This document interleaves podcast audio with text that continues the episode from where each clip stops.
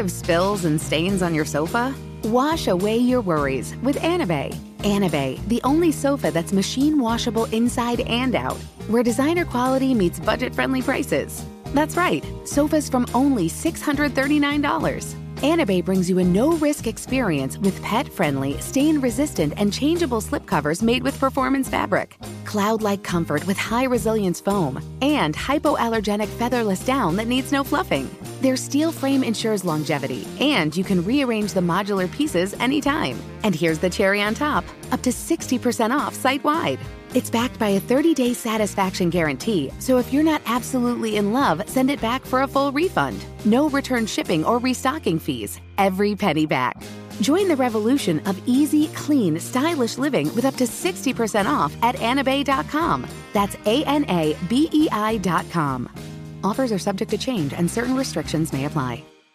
Infiniti presents a new chapter in luxury, the premiere of the all new 2025 Infiniti QX80, live March 20th from the edge at Hudson Yards in New York City, featuring a performance by John Batiste. The all new 2025 Infiniti QX80 is an SUV designed to help every passenger feel just right. Be the first to see it March 20th at 7 p.m. Eastern, only on iHeartRadio's YouTube channel. Save the date at new-QX80.com. Don't miss it. 2025 QX80 coming this summer. Conair is spreading love and celebrating women, not just on International Women's Day, but every day with Conair Girl Bomb.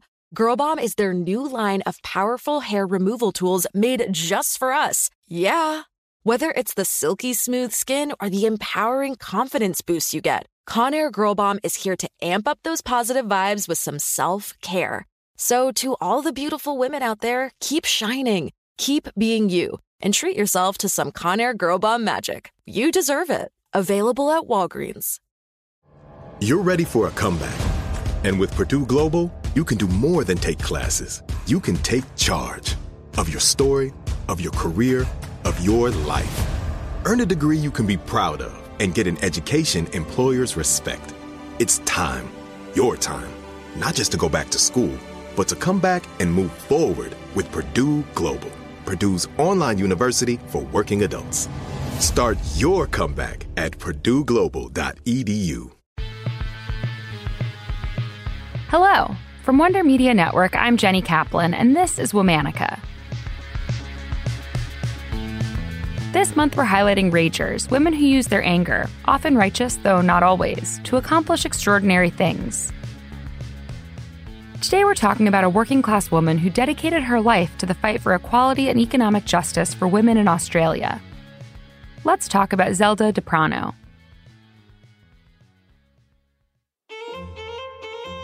Zelda D'Aprano was born in Melbourne, Australia on January 24, 1928.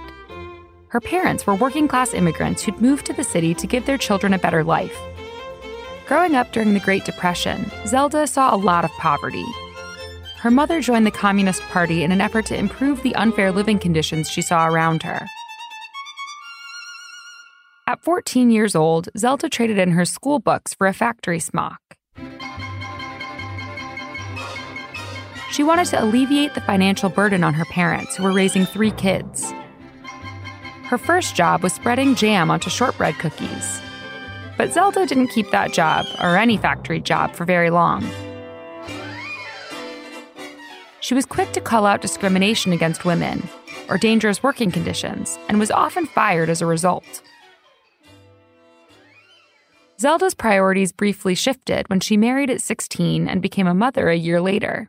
Zelda loved her daughter, but being a stay at home mother didn't fulfill her in the way she expected. Zelda looked for an outlet and found one in the rising cost of gas and electricity. Zelda brought together moms in her neighborhood to form a discussion group about the issue. In 1949, Zelda and her husband joined their local branch of the Communist Party of Australia. The CPA gave Zelda the education she never received. It also boosted her social network with like minded people. She became the party's secretary in 1956. Zelda rejoined the workforce as a dental assistant. Over time, she worked her way up to become a nurse. While at the hospital, Zelda joined the Hospital Employees Federation Union. But she found it did very little to support women. After 15 years as a dental nurse, Zelda left to work as a clerk at the Australian Meat Industry Employees Union, or the AMIEU. At the time, the union was involved in an equal pay case at the arbitration court, which settled industrial disputes. Zelda went to the court hearings and was shocked to learn that all the big players were men. Zelda was outraged.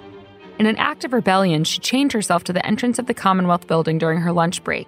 It created quite a media frenzy. The next day, newspapers read, In Chains on Equal Pay. Ten days later, teachers Alva Geikie and Thelma Solomon joined Zelda in a second chain up, this time at the entrance of the arbitration court. By the 1960s, the women's liberation movement was in full swing. Zelda was inspired by the uprising of women all over the world. In August of 1970, Zelda helped create the Women's Action Committee. Feminist organizing in Australia moved from the periphery to center stage.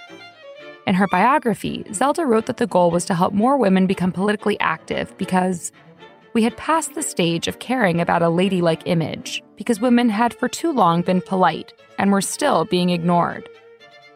Because of her outspokenness, the AMIEU fired Zelda in 1970 a year later, she left the Communist Party and the union movement. They were sexist, and their words didn't align with their actions. They preached about workers' rights, when in reality, workers were subject to unsafe and unequal conditions. Chaining herself to the entrances of buildings wasn't Zelda's only form of protest. When traveling around Melbourne, she only paid 75% of the tram fare, representing the 75% wage that women were paid compared to men. She organized bar crawls highlighting that women were only allowed to drink in lounges where drinks were more expensive. The Women's Action Committee protested sexist Miss Teenage contests. In 1972, Zelda and her fellow activists formed the Women's Liberation Center.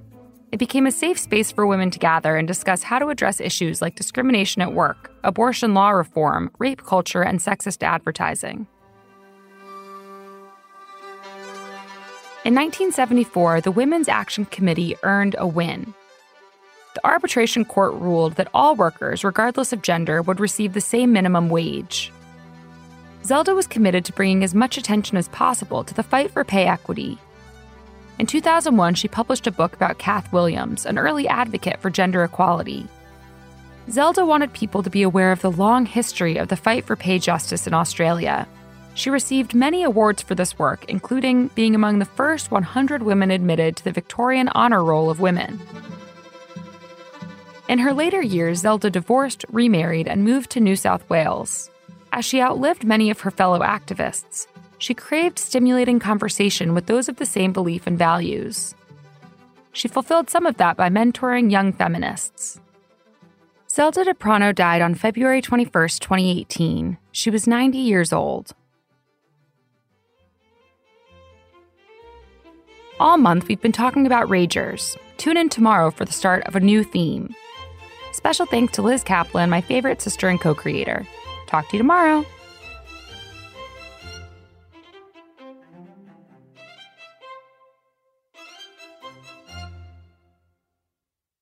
Infiniti presents a new chapter in luxury, the premiere of the all new 2025 Infiniti QX80, live March 20th from the edge at Hudson Yards in New York City featuring a performance by John Batiste. The all new 2025 Infiniti QX80 is an SUV designed to help every passenger feel just right.